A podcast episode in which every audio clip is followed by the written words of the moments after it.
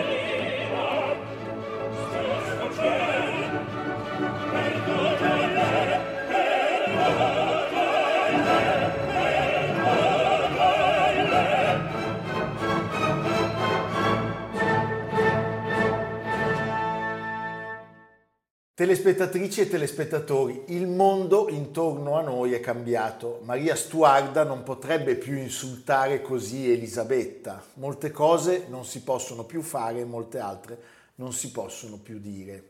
Perché se le fai e se le dici qualcuno si offende. Viene da dire, citando Humphrey Bogart, è l'era della suscettibilità, bellezza, e tu non puoi farci niente. A spiegarci come mai siamo finiti qui, abbiamo invitato oggi una giornalista, una scrittrice, anche se lei preferisce definirsi una che scrive. Ha appena pubblicato il saggio L'era della suscettibilità. Vi presento Guia Soncini. Come sta? Benino, una che scrive è copiato da Berselli, ci tengo a non avere nulla di originale. Va bene. Qualche istante fa, prima che iniziassimo la trasmissione, lei mi ha parlato dell'effetto di continuare a vedere se stessi in questi monitor. Io ho fatto, fino a che è uscito questo libro, io sono riuscita a superare l'anno della pandemia non facendo praticamente mai uno zoom, ne ho fatti solo due per fare due interviste, una, una senza ricordarmi di accendere il video perché non capivo come si facesse e quindi non mi sono mai guardata, ma penso a questi che tutti i giorni fanno zoom oppure instagrammano la loro faccia e si guardano continuamente e mi chiedo che devastante effetto abbia sulla psiche, cioè secondo me molto più della pandemia è il guardarsi continuamente. Io per esempio adesso sto vedendo i miei capelli nel video e mi vorrei buttare dalla finestra. Va bene, ecco, mi dica una cosa, io sono molto interessato a questo argomento eh, e credo che eh, potremmo anche andare d'accordo, ma non, non posso, come dire, No, però se andiamo d'accordo è noiosissimo. No, no, ma, no, no, infatti, ma, ma infatti no, non mi devo sbilanciare. Però ecco, mi dica quando incomincia l'era della suscettibilità? L'era della suscettibilità, secondo la, te, la mia tesi, secondo la tesi del libro che lei sta sfogliando, eh, comincia all'inizio degli anni Ottanta, quando Diana Spencer si fidanza con uh, Carlo d'Inghilterra e avvia tutta un'epoca in cui essere una vittima era un, è un'industria, è, una, è un modo di avere il proprio pezzettino di riflettore, è un modo di essere vincente sembrando perdente e quindi di avere solo la parte buona della vittoria perché non hai l'invidia, non hai eh, quelli che ti dicono che sei spietata perché anzi tu sei sempre, lei aveva sempre l'occhio un po' un po' basso, anche il trucco era, era, tecnico. Quando andò a fare nel 95 l'intervista alla BBC in cui disse eravamo in tre in questo matrimonio, aveva gli occhi truccati all'ingiù, aveva l'occhio da mucca piangente eh, c'è tutta, cioè, mm, è interessante la costruzione del vittimismo scientifica, che ovviamente non vuol dire che non esistano davvero le vittime, perché ormai bisogna specificare tutto, se no ti dicono, ah, allora stai dicendo che io che sono stato picchiato non sono davvero... Non si può più parlare di niente, cioè, dico, fra, fra un quarto d'ora c'è il 5 maggio, ok? Sì. 1821, sono 200 anni dalla scomparsa di Napoleone e c'era il problema che Macron lo voleva celebrare, ma Napoleone era un orrido maschilista e quindi non bisognava celebrarlo. Beh, ho capito, ma è una cosa pazzesca. Cioè, dove, dove... Io ho visto da poco un documentario molto bello della televisione pubblica americana, la PBS, su Hemingway, e Hemingway diceva delle cose per le quali oggi credo verrebbe crocifisso. Crocifisso? A un certo punto c'è questa, lui ha questo rapporto molto tormentato con la terza moglie, Marta Gellhorn, che è una, anche lei una scrittrice, una giornalista di guerra, una reporter di guerra, e quindi c'è anche tutta una cosa di competizione. Certo, dove lui, dove lui, è cattivissimo. Lui è cattivissimo, a un certo punto le dice, leggeranno ancora le mie cose quando il tuo cadavere sarà già stato mangiato dai vermi. E io penso a un uomo che osasse dire una cosa del genere a una donna oggi, cosa succederebbe? E in realtà ovviamente fra i due la carnefice era lei, era lei. Era quello che c'era rimasto sotto, perché poi quelli che ti insultano sai sempre perché ci sono rimasti sotto. Come il caso di Roth, per esempio. Quella è un'altra meraviglia. Un'altra meraviglia. Ecco, ma le voglio fare una domanda. Secondo lei l'anno prossimo avrà dei problemi anche Pasolini per il centenario della sua nascita? Una, ci sono vari casi che io ho raccontato nel libro di eh, incidenti a catena su Twitter in cui sono stata coinvolta. Ce n'è uno che non ho raccontato e riguarda quella volta che quel ragazzino romano eh, si mise a, a, litigare con i neofascisti e il suo video fece il giro di tutte le testate giornalistiche. Una scrittrice che si chiama Elena Stancanelli scrisse un tweet che diceva più o meno, adesso lo cito a memoria, diceva più o meno, certo bravissimo questo ragazzino, però che non riesca a parlare in italiano è una sconfitta della scuola, perché il ragazzino parlava il romanesco stretto, peraltro non esistono romani per quanto di buoni studi che parlino in italiano corretto, quindi diciamo non è che fosse un problema delle periferie. Ma a parte questo, eh, a un certo punto intervenne un tizio e disse a Elena Stancanelli se Elena Stancanelli conoscesse Pasolini e se Pasolini avrebbe mai detto a questo ragazzino che non doveva parlare in dialetto. E io pensai bene, perché ogni tanto diciamo non ho voglia di scrivere, quindi mi serve una cosa che mi monopolizzi le giornate e nulla te le monopolizza come quelli che si indignano. Eh, pensai bene di rispondere no, Pasolini non gli avrebbe detto così perché Pasolini, il ragazzino, sarebbe stato impegnato a ingropparselo. Su questa cosa venne giù il cielo perché comunque, fra l'altro mi pare che fosse, potrei sbagliarmi perché diciamo è un eterno ritorno quello, ma mi pare che fossero gli stessi giorni in cui si polemizzava sulla ragazza africana di, di Montanelli. Montanelli. Però di Montanelli si può dire che era un pedofilo, di Pasolini no, perché Pasolini è un'icona di sinistra, per cui Pasolini era un santo, non era uno a cui piacevano i ragazzini. Se dici che, piacevano i ragazzi, che gli piacevano i ragazzini, stai decostruendo un monumento, stai facendo, stai compiendo un reato di lesa maestà, non so bene quale sia il problema, perché superati i 13 anni dovremmo capire che i nostri poster non sono perfetti e che eh, io posso ascoltare i Doors anche se so che Jim Morrison era un drogato. È una ragione in più per ascoltarlo.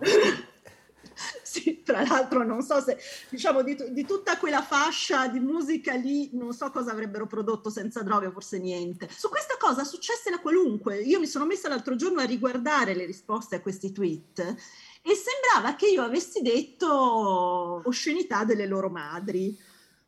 Mentre in realtà avevo riportato un fatto storicamente acclarato, cioè che Pasolini andava con i ragazzini. Quindi è anche molto strano il confine, nel senso che da una parte sembra che non aspettiamo altro eh, che di scoprire che giganti della cultura, della storia, eccetera, abbiano dei difetti per cancellare il loro posto nella cultura, nella storia, siano essi Churchill o Darwin, e dall'altra però conserviamo alcuni poster in cameretta intoccabili tipo Pasolini. Intoccabili non con novità e calunnie, intoccabili dalla loro storia personale. Sì, sì, sì, Mi parli di questa, di questa neolingua. Adesso le, le chiederò anche un aiuto eh, nelle, nelle, varie pronunce perché sono, sono veramente delle parole che non, che non conosco. Cioè, lei cosa intende per walk? No, io non intendo niente, sono loro che intendono loro intendono attenti alle buone cause e uh, appunto um, reattivi al, ai problemi della società, alle ingiustizie sociali. Io intendo suscettibili, cioè appunto sempre a caccia del pretesto per cui indignarsi, sia esso l'omosessualità di Pasolini o il fatto che, non lo so, sono talmente tante le cose di cui ci si può offendere che io fatico a fare degli esempi. Mamma mia, vabbè, ma ecco, mi dica una cosa, per chi deve insegnare, cioè un professore... Per chi deve insegnare è un problema. Cosa fa un professore per... universitario, un professore di liceo? Cosa insegna? Fra l'altro, eh, io credo che i maggiori danni li abbia fatti la mia generazione, che è la peggior generazione di genitori di tutti i tempi e che è convinta di dover assecondare i ragazzini, di doverli rincorrere, di dover rincorrere i loro gusti, le loro sensibilità. L'altro giorno un'amica mi diceva che era stata a cena dal nipote e che il figlio del nipote, che ha 15 anni, le aveva spiegato che la questione di striscia, che era l'indignazione di tre quarti d'ora fa, perché poi le indignazioni hanno dei cicli di quarti d'ora, perché adesso già non se la ricorda più nessuno, ma c'è stato un momento qualche settimana fa in cui si parlava solo di quello. Mi, mi permetta, corrispondono più o meno allo spessore intellettuale di quelli che li sollevano. diciamo è una soglia d'attenzione pesce rosso. E comunque questo nipote quindicenne le diceva che era razzismo. Lei nel riferirmi questa cosa mi diceva, sai, perché forse ha ragione lui, perché in fondo quello che pensano i giovani, anche noi alla loro età, anche noi alla loro età eravamo scemi, perché a 15 anni non ti sei neanche finito di formare il cervello, di cosa stiamo parlando, perché io mi devo occupare di cosa pensa un quindicenne invece di dirgli vai in camera tua a fare i compiti. E invece purtroppo i miei coetanei hanno tirato su una generazione di ragazzini che inseguono allacciandogli le scarpe anche quando stanno all'università e, e, delle cui opinioni si deve tenere conto, non si capisce bene perché. Tra l'altro, se siamo venuti su così male noi, cui pure qualcuno ogni tanto diceva non rompere, figuriamoci come verranno su questo. Ma dei mostri, dei mostri. Abbiamo un breve contributo. Oh, ma ti stai sbagliando di grosso, tesoruccio mio. Ci sono io che ti amo. Mm. Hai lo stesso dolce profumo dei fiori di primavera che sbocciano a primavera. Ah, il sole, ah, la luna, ah, l'amore.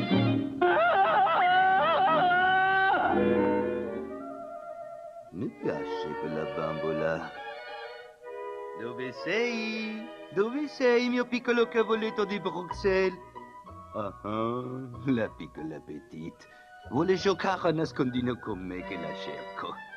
Una, due, nove, diciotto, sei e tre quarti. Pronti o non pronti? Io guardo. Cucù. Dove sei, piccolo piscioncino? Sto arrivando, lo so che sei qui vicino. Attenzione, perché ora vengo a prenderti. Oh, mio piccolo caperosso d'aceto, non vuoi darmi un baciotto sulle guanciotte? Il vecchio Messie Cupido ha lanciato il suo astrale, non senti come palpita il mio cuoricino? Oh, che ti prende, bambola. Mm-hmm. Viva l'amour! Allora, abbiamo visto un passaggio di Pepe la puzzola. È il puzzolone seduttore che bacia e abbraccia la gattina, mentre lei eh, si divincola inorridita, un po' per la puzza, un po' per i modi, mi viene, mi viene da dire. Pessimo esempio. Pessimo esempio, tra i peggiori. Eliminiamolo a ciò che i nostri giovani non abbiano influenze negative. Ma è, è proprio questo il punto, cioè tenendoli o aspirando a tenerli in una sorta di sotto una campana di vetro, che cosa succederà a questi, a questi giovani? Succederà che non si faranno gli anticorpi, non saranno in grado se ci sono vari casi che sono citati nel libro e che cita anche Walter City nel suo libro che è appena uscito e sui quali eh, diciamo è anche divertente intrattenersi, cioè le varie università che proibiscono il buio oltre la siepe perché ci sono degli epiteti razzisti o Shakespeare per un'altra ragione. Diciamo la storia della letteratura considerata letale, però nel momento in cui io devo tutelare te ragazzino dal fatto che Shakespeare ti turbi, quando poi tu ragazzino uscirai dall'università e andrai nel mondo, io non so cosa ne sarà di te perché non sarai in grado di affrontare nulla. Anche perché il mondo là fuori, come dire, è meravigliosamente terribile. Ma per fortuna. Ma per fortuna, e noi vogliamo questo. Anche se una persona con cui parlavo di recente sostiene però questo non so se abbia una corrispondenza nei numeri dell'industria culturale che non credo possa assorbirli tutti, ma sostiene che in realtà questi qui andranno tutti a lavorare per case editrici e cose simili e quindi diventeranno tutti come quelli che poi scioperano se pubblichi il libro di Woody Allen e quindi in realtà si troveranno in un mondo fatto a loro misura. Filippo Facci, che è stato nostro ospite poco tempo fa, anni sì. fa ha detto che la signorina Soncini detesta l'intero genere umano e per questo eh, lui ha detto mi è estremamente simpatica. Non è del tutto sbagliato nonostante l'abbia detto Facci. Ecco, volevo sapere proprio questo, ma è così vero che lei detesta tutto il genere umano? No, non è vero, detesta il genere umano, è troppo generico. Diciamo mi piacciono poche persone. Ma è anche cattiva lei? No, cattiva è una categoria, una categoria, da seconda media che preferirei non usare, buono e cattivo. Se ne troviamo una più sofisticata le rispondo. Va bene, crudele? Ma le piace infierire? Le piace infierire? Mi piace un po' infierire. Cerco di non farlo, però tendo a farlo. Fantastico. Un contributo.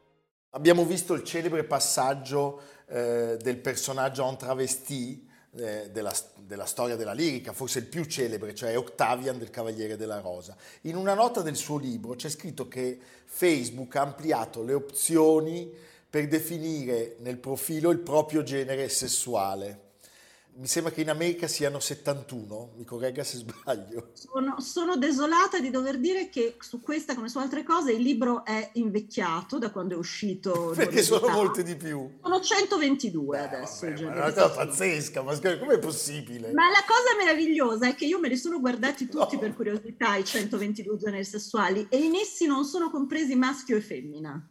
Non ci credo. Sì. Vabbè, ma siamo pazzi. Ma la, ma la, biologia dove è andata a finire? Non lo so. Fra l'altro, una cosa che mi chiedo anche nel libro, alla quale non ho ancora trovato risposta, è eh, in tutti i film americani in cui c'è una scena di scuola, di liceo, c'è immancabilmente la scena della lezione di biologia in cui il ragazzino seziona la rana. Cosa ne sarà delle scene di sezione della rana, visto che le nuove generazioni hanno deciso che la biologia è un sopruso patriarcale?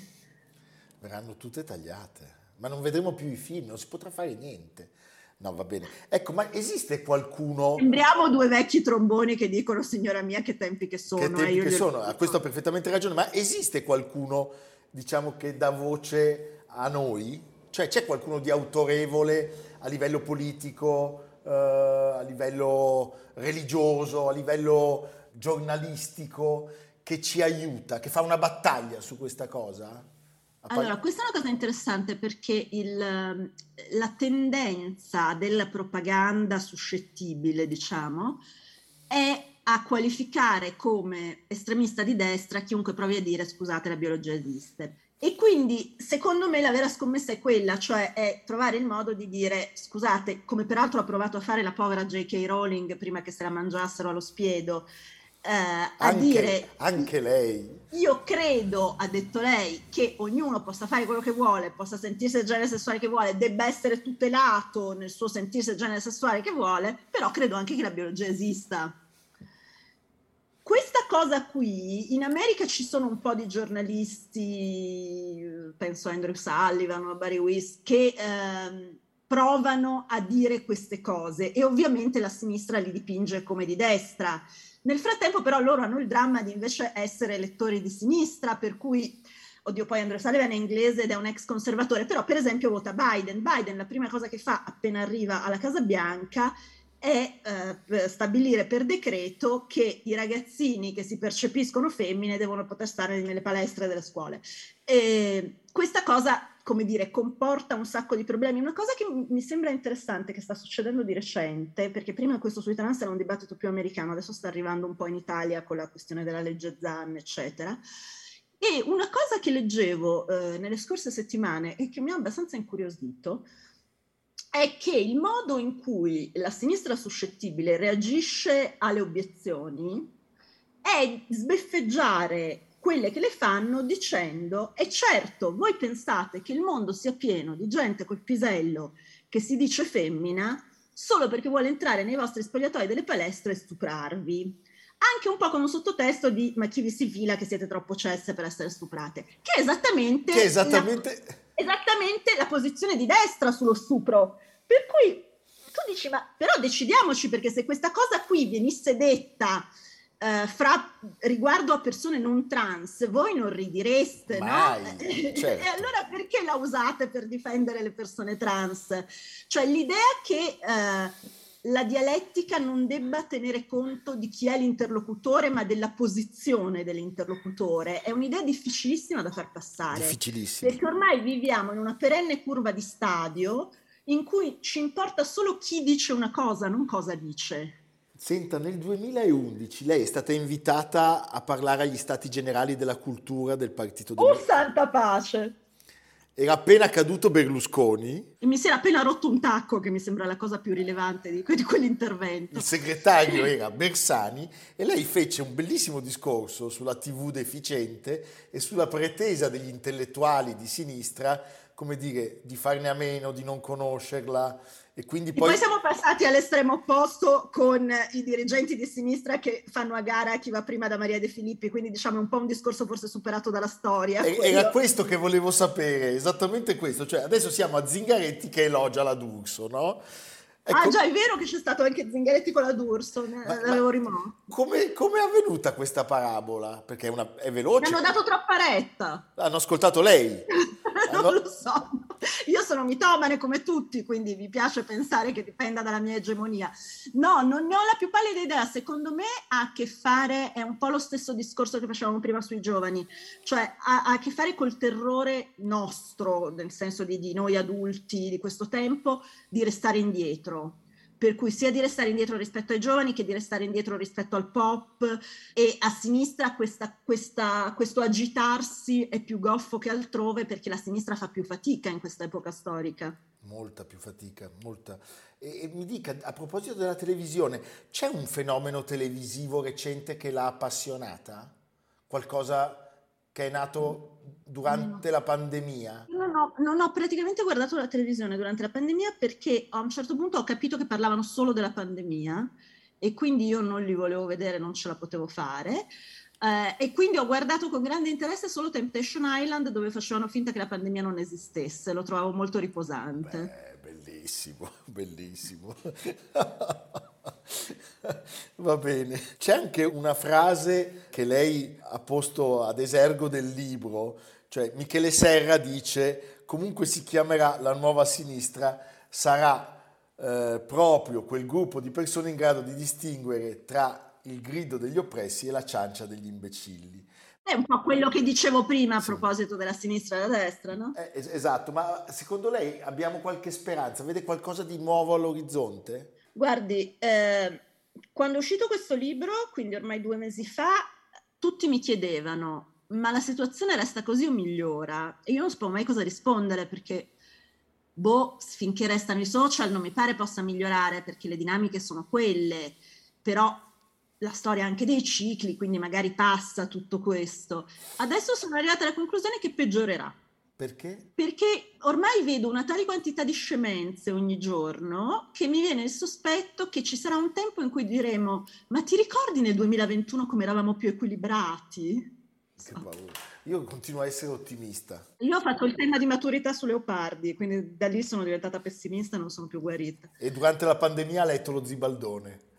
no, adesso non esageriamo. Non esageriamo. Durante la pandemia ho scritto il libro. Giusto. Che, Beh, quindi... che, mi ha, che, mi ha, indotto molto più pessimismo dell'intera opera leopardiana.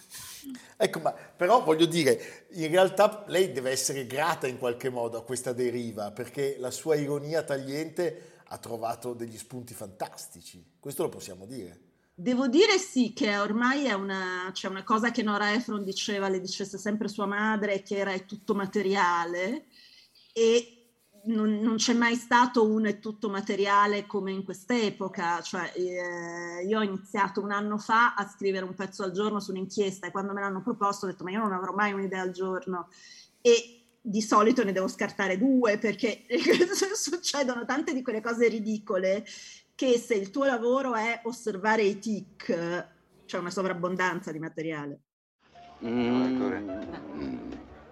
Non lo che bello. Grazie. Non c'è che una sigaretta. Mm. Oh, ma se non fumi? Lo so che non fumo, io non aspiro perché fa venire il cancro, ma divento così incredibilmente bello con la sigaretta mm. che non posso non averla in mano. Bene. mm. Ti piaccio così? Mm-hmm. Sei provocante. Tu devi andare? Sì. Ora dovete scusarmi. Gesù, è splendida.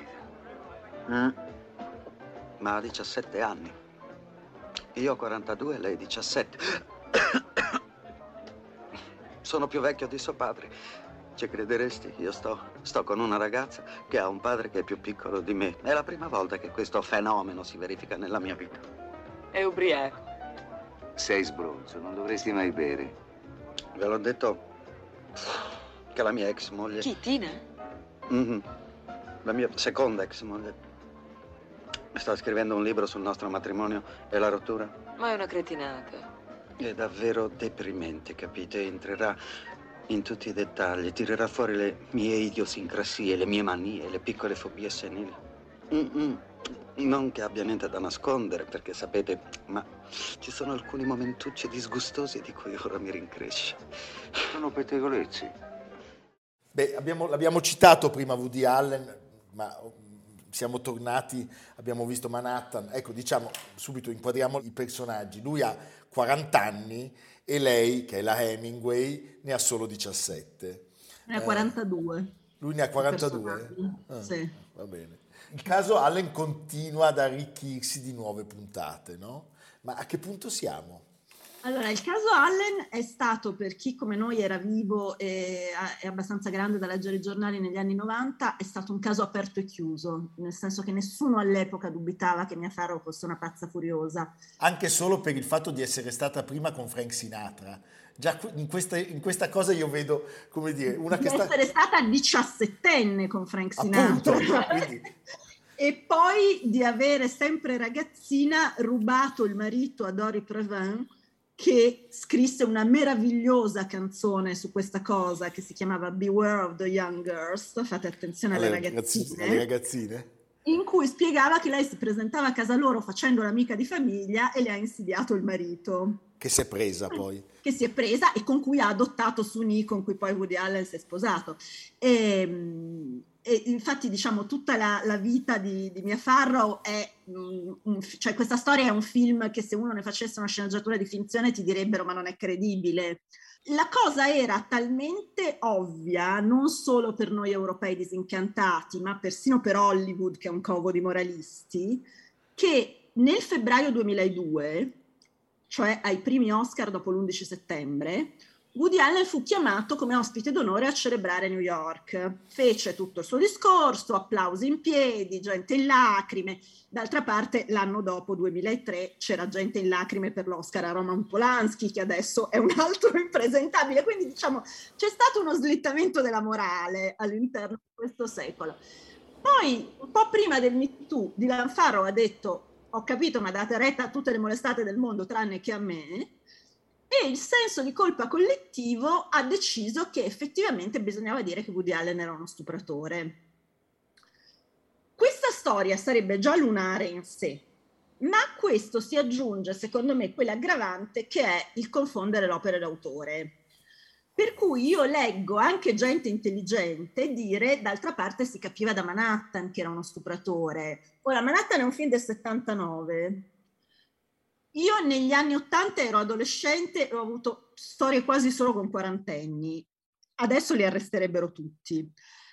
All'epoca era abbastanza normale, nel senso, magari non era normale per le mie amiche che mi dicevano ma cosa ci fai con un vecchio, però nessuno pensava che il quarantenne che stava con una diciassettenne fosse un pericoloso pervertito. Al massimo io adesso a posteriori penso che fosse un cretino, perché cosa potevo avere io da dire diciassettenne non si sa, cioè eh, di, di, cosa potessimo parlare a cena, boh, è un mistero, ma comunque, tutto questo per dire che all'epoca non ci fu una, cioè nel 79 non ci fu nessuna polemica sul fatto che quella era la storia di una diciassettenne e di un 42enne. Fra l'altro, se uno si va a rivedere il film, è assolutamente evidente che fare lei diciassettenne è un modo per dire che lui vuole la ragazza che non gli rompe i coglioni, vuole la ragazzina sì. ingenua, contrapposta a Diane Keaton, che all'epoca aveva mi pare 35 anni, e che fa il personaggio invece della donna rompicoglioni. Mamma mia! Nella quale io mi medesimavo moltissimo già nel 79. Beh, però lì proprio è veramente una cosa pazzesca. Quanto Lei rompe, è il mio personaggio preferito. rompe i coglioni lei è il personaggio in cui più mi... è forse l'unico personaggio femminile, perché io in genere mi identifico con i personaggi maschili con cui io mi sia mai identificata nella storia del cinema. Tra l'altro una cosa che mi ha colpito tantissimo della vicenda Woody Allen sono state le dichiarazioni di quello che per me era, non posso più dire, è un mito assoluto, perché Michael Caine anche lui è, è, fra i pentiti, perché io non, mi, non, riesco più a ricordarmi chi sta fra i Michael pentiti. Michael Caine ha detto io non, avrei, non, non, lavorerò mai più con Woody Allen, a parte c'è un fatto anagrafico, perché non, come dire, ha, molt, ha, molta speranza nel futuro, ma dico, ma come fai a dire una cosa del genere? Sono rimasto molto, molto, molto deluso. Va pure detto che però possiamo aspettarci l'eroismo in generale dall'umanità e in particolare dagli attori. Cioè, questi veramente vengono messi al bando dalla società civile se non dicono è un mostro. Questo è vero, peraltro è già successo. È stato il maccartismo su cui è modellata quest'epoca. Beh, se pensiamo al caso di Trambo, che è stato uno sceneggiatore certo. pazzesco, che ha dovuto, ha dovuto, vincere il suo primo Oscar con lo pseudonimo, perché Vacanze Romane certo. l'ha scritto lui e il premio è stato ritirato da un altro. È riemerso al mondo grazie a, a, a Kirk Douglas per il film di, di, Stanley Kubrick e ha otto premi. La cosa è molto interessante perché un'altra caratteristica fondativa di quest'epoca è che nessuno sa niente, nessuno studia niente è che quando all'inizio del MeToo alcuni, fra cui io, eh, dicevano è una nuova caccia alle streghe, nessuna delle militanti dei cancelletti del MeToo capiva che il riferimento era al maccartismo, ma pensavano a, Salem, alla caccia alle streghe medievale. No, vabbè, ma e quindi obiettavano, ma infatti anche lì le vittime erano le streghe, cioè le donne. No, no non sto dicendo questo, bambina, siediti che ti spiego. Leggi il crogiuolo, bambina. Che bello.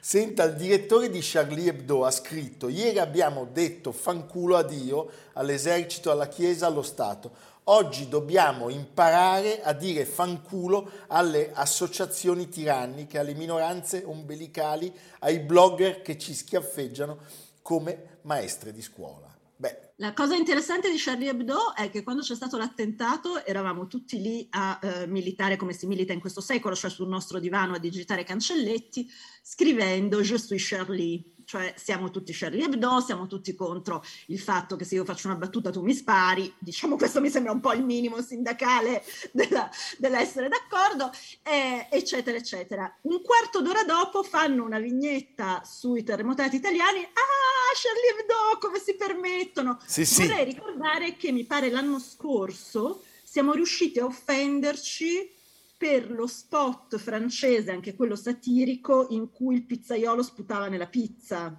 Non so, val- valgono sempre solo per gli altri valgono le regole. Gli, altri, gli altri devono stare al gioco ed essere spiritosi. Noi, se mi tocchi mia mamma, guai a te. Come si sono... Lei mi ha detto prima, eh, non ho guardato la tv perché parlava solo della pandemia. E, e cosa hanno fatto i giornali in questo periodo in Italia? Beh, anche loro abbastanza monotematici, mi pare a un certo punto, un paio di settimane fa, ho covato la speranza che la Superlega sostituisse la pandemia, perché c'erano tipo dieci pagine sui giornali sulla Superlega e per quanto io non voglia sapere cos'è, non voglia capire cos'è e mi interessi il calcio più o meno come l'astronomia, comunque almeno era un cambiamento. Poi questa cosa che qualunque tema c'è, i giornali italiani debbano farci dieci pagine è anche abbastanza bislacca, nel senso che se poi fai 10 pagine su qualunque scemenza, quando poi appunto c'è l'11 settembre, cosa fai? Come segni la differenza storica di portata dell'evento? Sono d'accordo. Senta, e a livello mondiale c'è qualcuno che ha svettato nella comunicazione, nel trasmettere idee? nel trasmettere visioni, speranze? Trump. Trump. Beh, quello che si è notato di più è Trump, e possiamo far finta che non sia così, ma diciamo quello che ha comunicato di più, che è stato commentato di più, che è, ir- che è stato irriso di più, è indubbiamente lui. Che ha occupato la scena. Le piace il Papa? Non so, a me di solito piacciono quelli a cui piaccio, a lui piacerò? Penso di sì. E allora sì. Penso di sì. Mi dica una cosa, il libro l'ha riletto recentemente? C'è tornata sopra? Io trovo sempre delle cose che non mi piacciono. Bisogna evitare di fare questa cosa, eh?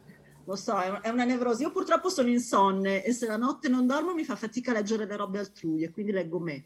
E la copertina l'ha scelta lei? Prego la regia di mandarla in sovraimpressione.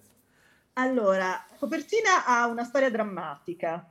Doveva essere un'altra copertina, poi, tipo tre quarti d'ora prima di andare in tipografia, l'editore si è accorto che non aveva mai chiesto i diritti eh, per l'immagine di copertina che io avevo approvato e quindi il povero grafico ha, ha croccato delle nuove copertine in 448 e a me facevano tutto orrore tranne questa. Beh, bellissima. E infatti poi quando è uscito tutti complimentavano la copertina e quindi l'editore voleva avere ragione perché ovviamente un po' come i mariti eh, gli editori fanno quella cosa di dire hai visto che alla fine avevo ragione io e che questa copertina era meglio di quell'altra. Tra l'altro mi sembra di riconoscere Shelley Winters. Forse mi sbaglio. Però... No, non è Shelley Winters, però è un film degli anni, direi, 30. No, no, deve essere più tardo. Siamo sicuri? Farò un'indagine.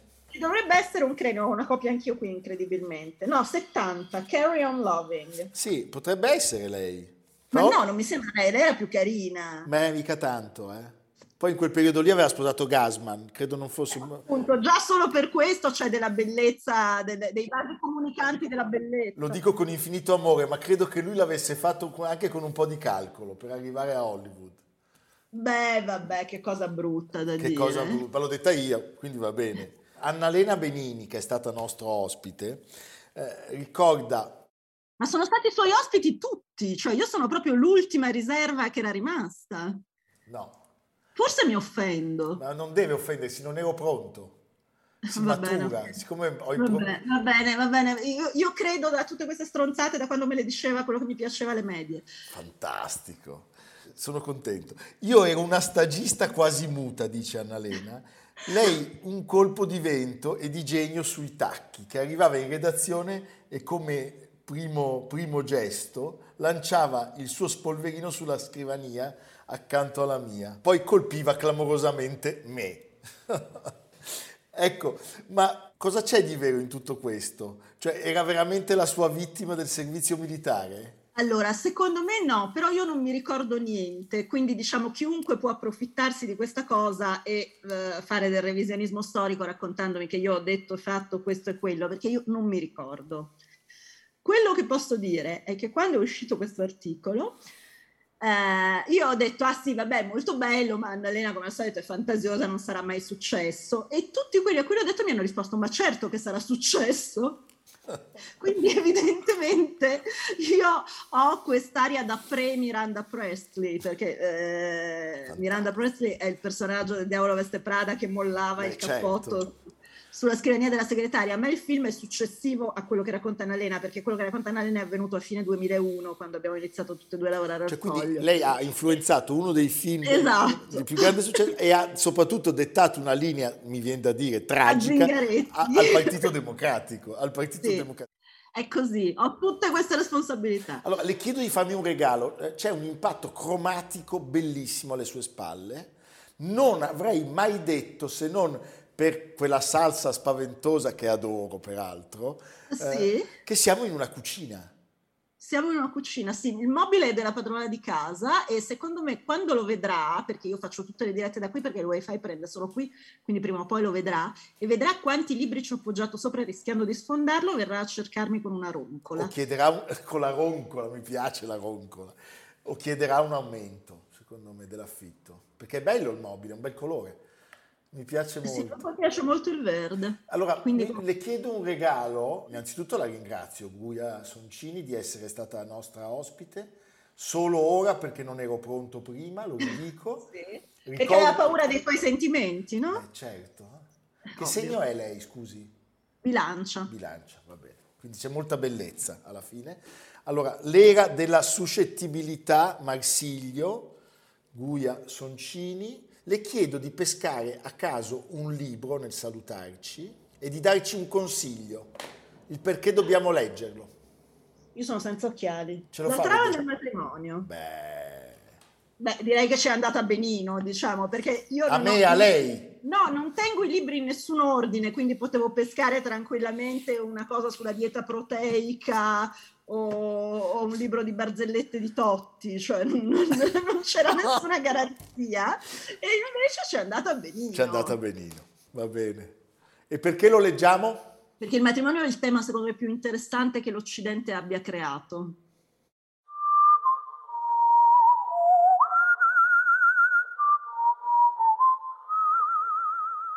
Piero Maranghi conduce Va Pensiero, Parole e Futuro. A cura di Samantha Chiodini e Jacopo Ghilardotti. Realizzato da Patrick Gallenti, Simone Manganello, Valentino Puppini. Una produzione classica HD, Sky Canale 136. In collaborazione con Intesa San Paolo.